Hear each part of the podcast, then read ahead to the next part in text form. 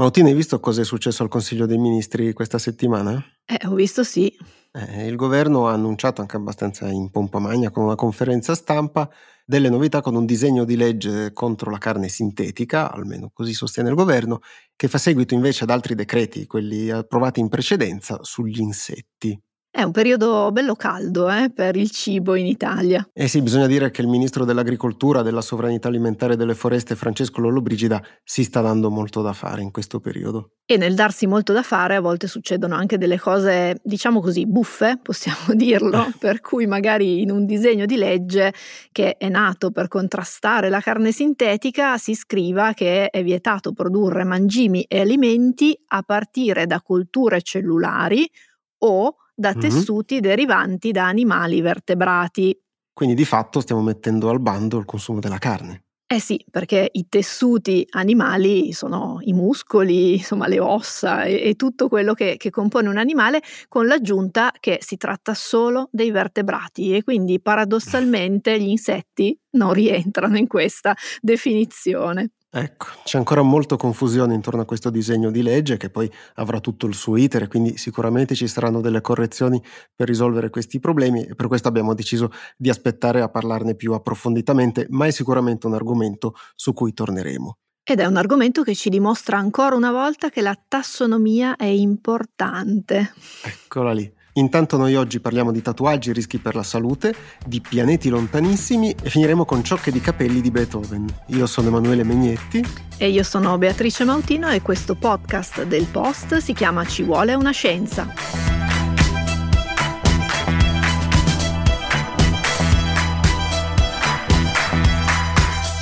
Megnetti? Sì. Hai dei tatuaggi? Ah, così proprio inizio puntata? Sì. No, niente eh. tatuaggi. Sai che Me lo immaginavo. Ah, do l'idea di uno che non si tatua? Eh sì, ma anche io, eh, figurati. Ecco. No, no, ma Anche tu zero? Troppo, troppo permanenti per i miei gusti, ah, mi okay. piacciono le cose un po' più effimere. In realtà le persone tatuate sono tante, nel nostro paese e in mm. generale nel mondo. Pensa che secondo un'indagine dell'Istituto Superiore di Sanità in Italia ci sono circa 7 milioni di persone tatuate, quindi Caspita. circa il 13% della popolazione. Per la maggior parte sono donne del nord tra i 35 e i 45 anni con una buona scolarizzazione e un lavoro indipendente. Ah beh, eh, mi ricorda qualcosa. Eh sì, tipo io. Peccato ecco. che appunto io non abbia i tatuaggi. Comunque oggi ne parliamo perché da un punto di vista scientifico i tatuaggi sono delle sfide per il sistema immunitario.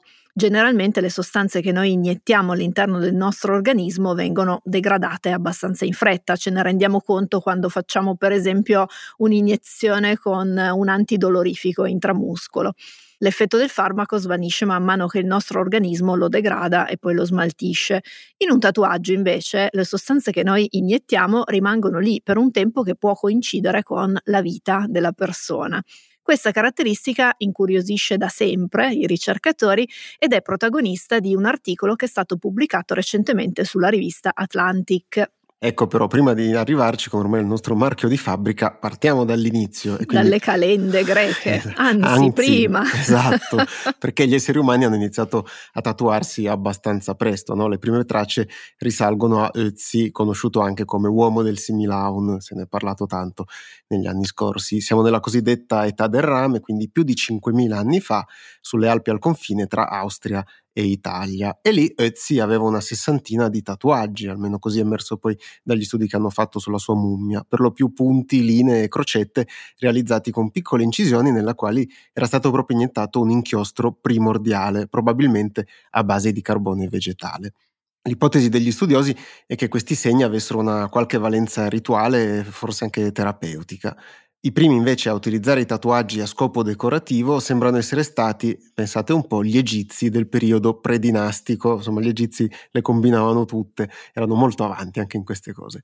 E anche in questo caso la tecnica prevedeva dei piccoli fori ripetuti fatti con spine di pesce o attrezzi in bronzo impregnati di un pigmento organico che era probabilmente ottenuto a partire dalla fuliggine. Nel corso dei secoli sono cambiati gli strumenti e anche la composizione degli inchiostri, però la modalità alla fine è un po' sempre la stessa. Per fare un tatuaggio bisogna forare la pelle, penetrare nello strato profondo e poi iniettare lì l'inchiostro. Questo qui è il vero tatuaggio. Esistono poi molte altre cose chiamate tatuaggi, che però tatuaggi non sono, dagli adesivi che mettevamo da bambini e che si levano eh, abbastanza facilmente, esatto, fino ad arrivare ai tatuaggi superficiali fatti con l'enne oppure con altri inchiostri che invece hanno una durata un po' più lunga. In questo caso specifico, cioè quello di questi tatuaggi più superficiali, i coloranti che sono presenti nelle miscele sono in grado di legarsi in maniera forte alla cheratina, che è la proteina principale che costituisce le nostre cellule degli strati più esterni della pelle, quello che viene chiamato strato corneo. Legandosi questi coloranti in maniera così forte alla cheratina, se ne vanno solo quando se ne va anche la cheratina, e cioè quindi quando le cellule dello strato superficiale si staccano, quindi ci spelliamo di fatto, per lasciare posto alle cellule nuove che man mano emergono in superficie. Ecco, il vero tatuaggio invece rimane lì, proprio come quello di Ötzi, potenzialmente per sempre, magari degradandosi un pochino, per esempio in seguito all'azione distruttiva dei raggi ultravioletti del Sole. E poi i prodotti che derivano da questa degradazione vengono trasportati in giro nel circolo sanguigno e nel sistema linfatico. Gli effetti collaterali più frequenti, se escludiamo quelli legati alle condizioni igieniche in cui poi sono anche svolti questi tatuaggi, sono rappresentati dalle reazioni allergiche e infiammatorie che costituiscono circa la metà degli effetti collaterali riscontrati e che si manifestano come alterazioni della pelle, rigonfiamento oppure sollevamento in corrispondenza del tatuaggio e poi anche in casi più estremi ulcere e necrosi, formazione di cicatrici e anche fotosensibilità non un bel vedere, diciamo. Comunque, se le volete vedere, ci sono delle fotografie su internet che potete vedere. Andando su cose ancora più serie, quindi sulla possibile correlazione tra tatuaggi e tumori, beh, siamo ancora in una fase in cui si sa molto poco. Almeno per quanto riguarda i tumori della pelle, gli studi epidemiologici, cioè quindi quelli fatti sulla popolazione, sembrano aver escluso un nesso di causalità, come si dice, quindi i tatuaggi sembrerebbero non provocare un aumento dell'incidenza dei tumori della pelle. La questione rimane però aperta anche per gli altri tumori perché gli studi sono davvero pochi, così come sono ancora pochi gli studi sugli effetti che gli inchiostri per tatuaggi possono avere sulla gravidanza. Questo perché sappiamo che alcune delle sostanze chimiche contenute negli inchiostri possono passare attraverso la placenta e raggiungere anche il feto e quindi almeno a livello di precauzione si sconsiglia di effettuare tatuaggi durante i nove mesi della gestazione.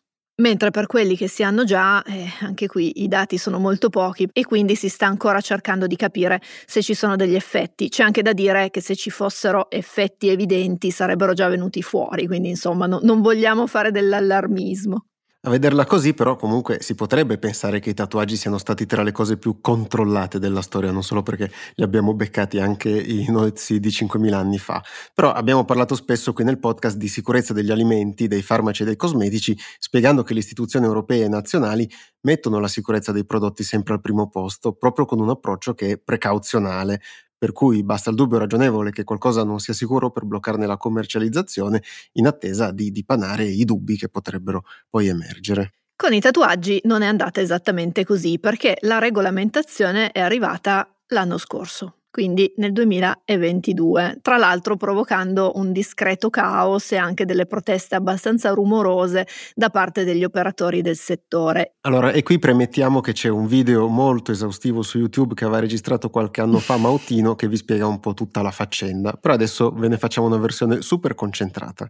Ho notato un po' un tono di critica in quel... No, no, è un valore aggiunto l'esaustività. Eh, certo, certo, va bene. Comunque, in breve, nel 2015 la Commissione europea ha chiesto all'Agenzia europea per le sostanze chimiche, cioè l'ECA, che voi che ci ascoltate ormai dovreste conoscere molto bene, eh, la Commissione ha chiesto all'ECA di valutare i rischi per la salute delle sostanze chimiche contenute negli inchiostri per tatuaggi e poi di preparare una restrizione del loro uso a causa delle, e qui citiamo testualmente numerose preoccupazioni per la salute pubblica. E quando ci sono incarichi di questo tipo l'ECA si dà molto da fare e quindi ha lavorato per ben cinque anni, arrivando poi a una proposta di restrizione a luglio del 2020. Questa è stata poi adottata dalla Commissione nel dicembre del 2020 ed è entrata in vigore a gennaio del 2022. L'approccio dell'ECA è stato molteplice, come spesso accade in queste circostanze. Alcuni gruppi di sostanze sono stati valutati in maniera esclusivamente qualitativa senza che ne sia stata indicata una dose massima e qua il motivo è che per queste sostanze non esistono soglie di sicurezza. Fra queste ci sono sostanze cancerogene e mutagene e anche composti a base di piombo. Ne troviamo anche tante sensibilizzanti per la pelle che sono irritanti o corrosive perché, e qui citiamo di nuovo testualmente, quando sono iniettate nel derma possono provocare reazioni più gravi rispetto alle stesse sostanze applicate sulla pelle. E qui l'esempio più semplice è pensare a un cosmetico che viene spalmato quindi sullo strato più superficiale della pelle. Quindi lei ha detto un conto è spalmarsele, un conto è inietarsele, certo. quindi è abbastanza logico come ragionamento, però insomma a volte bisogna anche un po' ribadire l'ovvio. Per altre sostanze per le quali invece esistono dei dati tossicologici come per esempio il metanolo oppure le ammine aromatiche o ancora i coloranti azoici, sono nomi difficili ma anche a questi ormai siete un po' abituati, per queste sostanze sono state invece condotte delle analisi semi-quantitative e quindi se ne è valutata anche la diffusione all'interno degli negli inchiostri, visto che circa la metà dei coloranti utilizzati negli inchiostri per tatuaggi le utilizzano. È stata poi fatta un'analisi sull'esposizione perché non tutti i tatuaggi sono uguali e quindi non si possono paragonare le esposizioni che derivano da un tatuaggio piccolo, un piccolo disegno, a quelle di disegni molto ampi che occupano tutta la schiena o addirittura tutto il corpo. L'esito di questo lungo processo è stata quindi la restrizione di circa 4.000 sostanze per un costo stimato in circa 4 milioni e mezzo di euro all'anno fra perdite e investimenti necessari per modificare tra il 30 e il 70% degli inchiostri per tatuaggi e circa il 20% degli inchiostri per il trucco permanente. Ovviamente all'entrata in vigore di tutto questo, all'inizio dello scorso anno, c'è stata una mezza rivolta dei tatuatori che è stata poi anche cavalcata dai media. All'epoca trovavamo spesso dei titoli come L'Unione Europea vieta tatuaggi a colori solo in bianco e nero, soliti titoli molto categorici e che poi non riflettono un granché la realtà. Il punto delle proteste era soprattutto che i tatuatori si erano trovati a dover buttare via scorte di inchiostri che magari avevano fatto e avevano dovuto imparare anche a lavorare con inchiostri diversi perché poi cambiano le consistenze, cambiano le metodologie di utilizzo, di diluizione e quanto segue. Questa lunga premessa ci è servita per arrivare al punto della storia di cui parlavamo all'inizio della puntata e che è stata appunto ricostruita in un articolo dell'Atlantic, come dicevamo, scritto dalla giornalista Catherine J. Hu, dal titolo tradotto in italiano I tatuaggi fanno cose strane al sistema immunitario. Ecco. All'inizio dicevamo che normalmente il sistema immunitario degrada tutto quello che riconosce come esterno, però con i tatuaggi non lo fa. In realtà la cosa interessante è che il sistema immunitario ci prova a eliminarli e però non ci riesce. Quando l'inchiostro viene iniettato negli strati profondi del derma, le cellule del sistema immunitario che fanno pulizia, si chiamano macrofagi, arrivano e si mangiano le particelle dei pigmenti, cioè dei, delle molecoline di colore, diciamo così. Però trattandosi di molecole comunque molto grandi, questi enzimi presenti nelle pance dei macrofagi non riescono a degradarle e quindi rimangono lì fino a quando il macrofago non passa a miglior vita perché poi non ce l'ha fatta e a un certo punto comunque muore anche lui. Quando succede, arrivano subito altri macrofagi in sostituzione che riprendono a fare la stessa attività e questo praticamente prosegue per tutto il tempo di permanenza del tatuaggio sulla pelle, quindi potenzialmente per tutta la vita. È un lavoro senza fine per i macrofagi. Una fatica di Sisifo per i tatuaggi. Eh sì, gli scienziati si sono quindi chiesti due cose. La prima è se questa occupazione dei macrofagi potesse essere un problema per le difese immunitarie delle persone tatuate, soprattutto di quelle molto tatuate, quindi con tanti macrofagi impegnati. La seconda è se questo sistema si possa in qualche modo usare per fare altro. Questa è una caratteristica degli scienziati, no? individuare un sistema e vedere se possono in qualche modo sfruttarlo. La prima domanda, cioè quindi quella sull'occupazione del sistema immunitario, non ha una risposta chiara. Diciamo che sembrerebbe di no, anzi, e adesso ve lo spieghiamo, perché alcune osservazioni hanno registrato una correlazione tra la presenza di tatuaggi e un livello di anticorpi più alto della media. Non si sa se sia dovuto a una sorta di allenamento, possiamo dire così, del sistema immunitario che deve essere abituato a convivere con sostanze estranee appunto per moltissimi anni, oppure se ci sia una correlazione inversa, cioè se a tatuarsi sono le persone che hanno già un sistema immunitario più forte e quindi registrano meno effetti negativi, perché se tu ti fai un tatuaggio e stai molto male, poi non te ne fai un secondo, mentre invece se stai bene, magari continui se ti piace. La seconda domanda è cioè se questo sistema si possa in qualche modo usare per fare altro è al centro di diversi studi che riguardano la somministrazione efficace dei vaccini. Questo perché la maggior parte dei vaccini viene iniettata nei muscoli che a differenza della pelle non contengono molte cellule immunitarie. Quindi diversi gruppi di ricerca si stanno concentrando su tecniche di somministrazione dei vaccini intradermiche, cioè con l'obiettivo di stimolare le cellule immunitarie già presenti, i macrofagi, compresi nella pelle, per ottenere una reazione più veloce ed efficiente che richieda magari meno somministrazioni. Esistono già dei vaccini che si possono somministrare in questo modo, però è una tecnica che richiede una certa manualità, quindi personale addestrato e anche a tempi più lunghi, quindi non è molto praticata. Nell'articolo dell'Atlantic vengono eh, raccontate le ricerche di frontiera che stanno cercando di sfruttare i dispositivi per i tatuaggi, quindi quelle penne che servono proprio per iniettare l'inchiostro, sostituendo però la fiala dell'inchiostro con quella di un vaccino. E quindi magari Megnetti, anche io e te, un giorno potremmo dire di avere un tatuaggio. Un bel tatuaggio anti-influenzale. Perché no?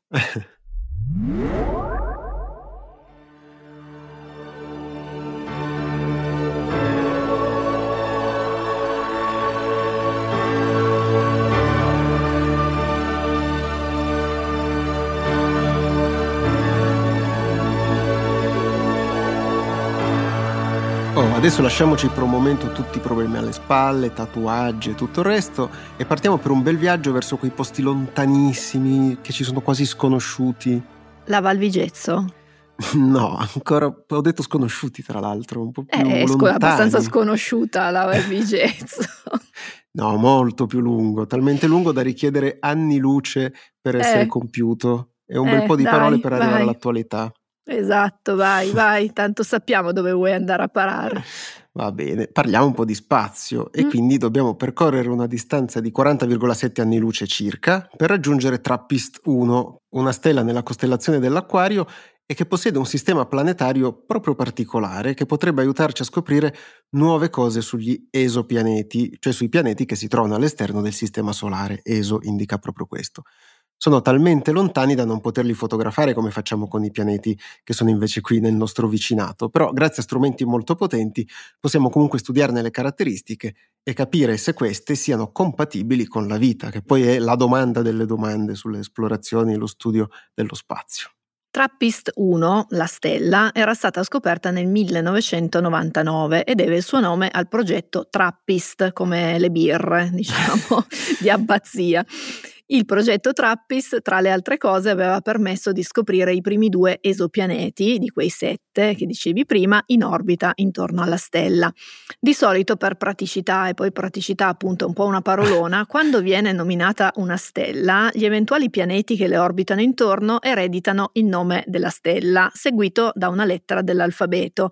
Quindi noi nel corso di questa parte di puntata diremo molte volte Trappist 1 con tutte le variazioni sperando poi di non confondervi troppo. Noi siamo già abbastanza confusi e quindi partiamo già bene. L'alternativa però sarebbe stata peggio perché uno dei nomi alternativi è 2MAS J23062928-0502285. La gente se li è scritti per giocarli all'otto. Esatto, abbiamo anche una puntata sul Super Enalotto che potete andare a recuperare di quest'estate. Comunque, Trappistone è una stella nana rossa ultra fredda di classe spettrale M8. Chiaro. Probabilmente non vi dirà moltissimo questa descrizione, quindi ne possiamo usare una più familiare e possiamo dire che è piccola e fredda ha un diametro che è del 12% inferiore rispetto a quello del Sole e qui ricordiamo che il Sole ha un diametro di 1.400.000 km ed è poi molto più fredda del Sole, con una luminosità che è lo 0,055% di quella della nostra stella. Nel febbraio del 2017 si parlò molto di Trappist-1 in seguito alla scoperta dei sette pianeti che orbitano intorno alla stella e per questo chiamati Trappist-1b, Trappist-1c e così via fino a Trappist-1h, rigorosamente messi in ordine di distanza dalla stella. L'avevamo detto che sarebbe stato un po' complicato con i nomi. Tutti questi pianeti sono molto vicini a Trappist-1, più di quanto lo sia Mercurio, che è il pianeta più interno del nostro sistema solare, al Sole. Quindi, per dirla proprio in termini super semplici, possiamo dire che laggiù è tutto molto compatto, ovviamente in termini astronomici. I sette pianeti hanno diametri che a seconda dei casi li rendono o grandi quanto Marte oppure un poco più larghi della Terra. Dalle osservazioni e dai dati raccolti in questi anni, gli astrofisici ipotizzano che la loro densità sia inferiore a quella della Terra, quindi sono un po' più leggerotti, ma che siano comunque rocciosi, proprio come il nostro pianeta. Non ci sono ovviamente tante certezze perché questo sistema Trappist-1 è decisamente lontano da noi e in generale non è semplice raccogliere dati. Nonostante queste difficoltà, gli astrofisici non si sono dati per vinti e dal 2017 hanno condotto varie altre ricerche su quei mondi lontanissimi, ideali per capire come funziona un sistema solare che poi è diverso dal nostro, eppure con qualcosina in comune, come dicevi poco fa tu Mautino. Le loro attenzioni si sono concentrate soprattutto su Trappist 1b, quindi uno di questi pianeti. E qua per evitare confusioni, da qui in poi abbiamo deciso che possiamo chiamarlo 1b, è così un po' più amichevole, ma almeno non ci confondiamo con il nome della stella, che invece abbiamo detto è Trappist 1. 1b è il pianeta più vicino alla stella, con una distanza da questa che pari a circa un centesimo dei 150 milioni di chilometri che separano in media la Terra dal Sole. Questo pianeta riceve circa quattro volte l'energia che il nostro pianeta riceve dal Sole, questo perché anche se Trappist-1 è più debole, 1b è comunque molto più nelle sue vicinanze. Tutto questo per dire in sostanza che il pianeta non si trova in una zona abitabile, e cioè in un'area in cui si verificano le condizioni favorevoli alla vita, almeno per come la conosciamo qui sulla Terra. E qui si aprirebbe un'enorme parentesi se possano esistere forme di vita di altro tipo. Essendo però molto simile ai suoi pianeti fratelli, 1b potrebbe offrirci informazioni utili sui sistemi solari costituiti da certi tipi di stelle, in questo caso appunto come Trappist-1. Megnetti, ho come l'impressione che tra sigle, distanze, unità di misura, questa puntata non sarà tra le più ascoltate della storia di Ci vuole una scienza, però noi abbiamo fiducia in voi che ci seguite da tanto tempo, insomma rimanete con noi. Comunque, con le loro osservazioni precedenti, gli astrofisici non avevano trovato dati che indicassero la presenza di un'atmosfera rarefatta attorno a 1b, però non avevano potuto escludere la presenza di un'atmosfera più densa. Per farlo avevano bisogno di uno strumento che fosse potente a sufficienza per compiere altre osservazioni e quello strumento ora c'è, il tuo amato James sì. Webb Space Telescope, JWST per gli amici, per Megnetti effetti. Lo ricordiamo per chi appunto non fosse così sul pezzo delle questioni astronomiche, il JWST è il telescopio spaziale più potente mai realizzato e che pur essendo in servizio da meno di un anno ha già cambiato diverse cose nell'astronomia, anche di questo ovviamente abbiamo già parlato diffusamente. Grazie a questo telescopio è stato possibile stimare la temperatura superficiale di 1b nella sua parte che si trova perennemente esposta a Trappist-1, cioè alla sua stella. La temperatura lì è di 230 gradi Celsius, quindi calduccio, ed è tale da suggerire che 1b non abbia in realtà un'atmosfera degna di nota. Eh sì, la notizia ha smorzato un po' di entusiasmi su 1B, però ne ha fatti nascere di ben più importanti visto che si tratta della prima rilevazione di questo tipo di un esopianeta molto lontano, piccolo e relativamente freddo. Quindi questo conferma ancora una volta la potenza del nuovo telescopio e le opportunità di ricerca che offre. La stessa tecnica potrà quindi essere impiegata per studiare esopianeti in altri sistemi solari avendo degli importanti dati da mettere poi a confronto per capire se per esempio abbiano o meno un'atmosfera compatibile con la vita Ovviamente 1B non viene messo da parte, questo non succede mai in astronomia, continua a essere osservato e sorvegliato e adesso che i gruppi di ricerca sanno quanto possano essere affidabili le rilevazioni del JWST, ci potrebbero essere delle novità importanti per capire come cambia la temperatura tra la parte sempre in ombra del pianeta e quella che invece è sempre esposta alla luce. Se ci fosse un'atmosfera vera e propria, questa influirebbe su come il calore si distribuisce luce in tutto il pianeta e quindi di conseguenza il lato sempre esposto dovrebbe essere relativamente un po' più fresco rispetto a uno scenario senza atmosfera. Insomma, concludendo, possiamo dire che Trappistone è un sistema solare affascinante che ha ispirato persino qualche locandina ufficiale della NASA molto immaginifica e che potete anche andare a recuperare online. Ci sono anche ad alta definizione se vi piacciono da stampare, appendere in casa. Megnetti alla casa tappezzata. esatto, ma non tatuaggi. Però comunque con le attuali tecnologie è per noi raggiungibile questo sistema solare in tempi ragionevoli. Una sonda che sfrutti i razzi di cui disponiamo oggi e le spinte gravitazionali degli altri corpi celesti impiegherebbe centinaia di migliaia di anni per raggiungere Trappistuno e ci vorrebbero comunque decenni anche con tecnologie più avveniristiche, di cui non disponiamo ancora, che potrebbero viaggiare a poco meno della velocità della luce. Però forse è anche questo l'aspetto poi romantico di tutta questa storia, una cosa lontanissima che possiamo solo osservare e sulla quale speculare, come del resto si fa da secoli.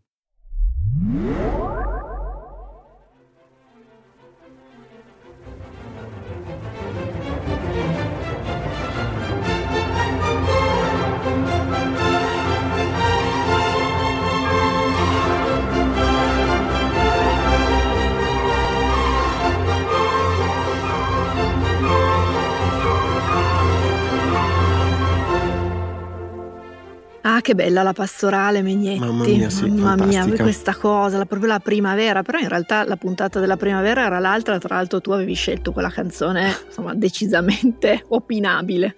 Va bene, allora parliamo soprattutto di chi l'ha composta, cioè di Ludwig van Beethoven, che, la cui opera è scientificamente superiore a quella di Mozart, questo lo Eh sanno certo, tutti. eh certo. Allora, non rinfocoliamo diatribe che proseguono da quasi due secoli da sole e comunque Bach li batte tutti, eh, Ah, se così a posso proprio dire. Sì, sì, sì. Va bene, allora restiamo sui fatti di due secoli fa, appunto. E quindi questa è la storia di un'indagine scientifica che riguarda ciocche di capelli, teorie mediche astruse e false parentele intorno a uno dei più grandi compositori di sempre. Questa te la concedo. siamo tutti contenti. E tutto inizia con la fine, però, di Beethoven. Quindi il 26 marzo del 1827, tra l'altro c'è stato da poco l'anniversario della morte, Beethoven morì all'età di 56 anni per cause che ancora oggi non sono proprio chiarissime. Aveva trascorso gli ultimi mesi a letto con forti dolori addominali, ittero e anche una grande spossatezza, aggravata poi dalle difficoltà a comunicare a causa della sordità che lo affliggeva ormai da diversi anni. E se non bastasse già questa situazione abbastanza drammatica, nei giorni intorno alla sua morte decine di persone andarono a tagliare delle ciocche dei suoi capelli da tenere come ricordo, al punto che, secondo alcune fonti, dopo tre giorni dal decesso a Beethoven non era rimasto neanche un capello in testa. Quelle ciocche sono conservate e tramandate ancora oggi nelle stesse famiglie oppure sono finite in musei e in collezioni private, spesso senza avere grandissime garanzie sulla loro autenticità. Eh sì, e una di queste ciocche, una delle più famose, era quella appartenuta alla famiglia Hiller e venduta all'asta nel 1994 per 7.300 dollari all'American Beethoven Society, che è una delle tante associazioni in giro per il mondo che sono dedicate al compositore. In seguito un'analisi di quei capelli aveva indicato la presenza di alti livelli di piombo e quindi si era ipotizzato che Beethoven fosse morto a causa di un'intossicazione dovuta a questo metallo, forse proprio perché utilizzava stoviglie che lo contenevano. Passa un po' di tempo, una decina di anni fa, Tristan Begg dell'Università di Tubinga in Germania si appassionò alla storia delle ciocche di capelli di Beethoven e alla possibilità di analizzarne il DNA, sfruttando i progressi nelle tecniche per le analisi genetiche che intanto c'erano stati. Cercando in giro riuscì a recuperare ben otto ciocche di capelli da diversi proprietari, compresa quella famosa di Hiller alla base degli studi sul piombo. Dopo una lunghissima e accurata analisi, Begg, insieme ad alcuni colleghi, ha pubblicato proprio in questi giorni gli esiti della sua ricerca e con risultati abbastanza sorprendenti, che forse ci dicono di più dei collezionisti di ciocche di capelli che di Beethoven stesso.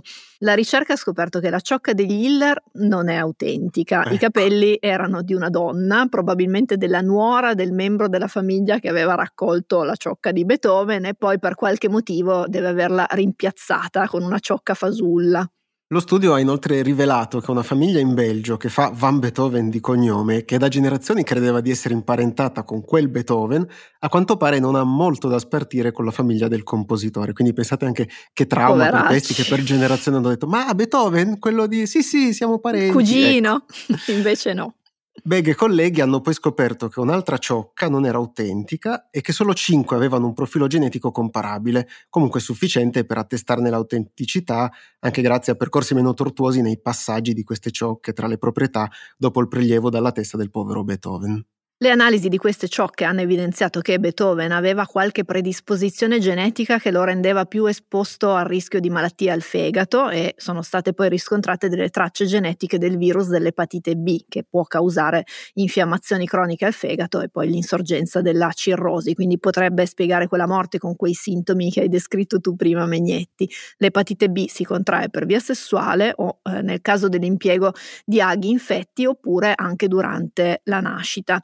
Sulla base delle informazioni biografiche, il gruppo di Begg ipotizza che Beethoven contrasse il virus al momento del parto e che sviluppò poi in seguito la malattia che poi insieme al bere alcol e a una dieta dell'epoca che era molto diversa dalla dieta bilanciata che, che conosciamo oggi, alla fine hanno aggravato questa sua condizione.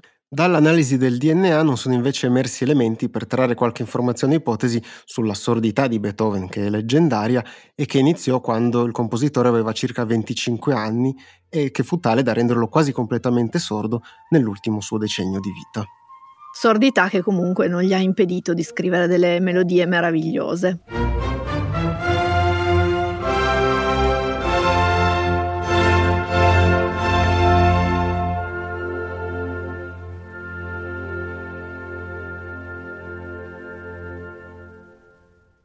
Forse dovremmo fare un podcast dove mettiamo solo Beethoven e noi stiamo zitti. Anche Bach. Essere. Anche Bach ogni tanto, va bene, ma non i fiori di Bach, ne parleremo Ah no, poi. no, no, no, ecco. quelli, quelli no. quelli assolutamente. Intanto però siamo arrivati alla fine anche di questa puntata, vi ringraziamo per averci ascoltati, vi ricordiamo che trovate queste e tutte le altre puntate sulle piattaforme oppure sull'app del post e che se cliccate sulla campanella potrete avere una notifica ogni volta che uscirà una nuova puntata, che è comunque ogni venerdì alle 10 del mattino. Vi ricordiamo che tutto questo è possibile grazie alle abbonate e agli abbonati del post che ringraziamo sempre e vi invitiamo se volete ad andare su abbonati.ilpost.it e seguire le istruzioni se volete anche voi contribuire a questo lavoro e se volete potete scriverci a ci vuole una scienza chiocciola ilpost.it per dirvi se vi piace Beethoven, se vi piace Bach, se avete dei tatuaggi o in generale per mandarci suggerimenti, domande curiosità. Noi ci sentiamo venerdì prossimo. Ciao! Ciao!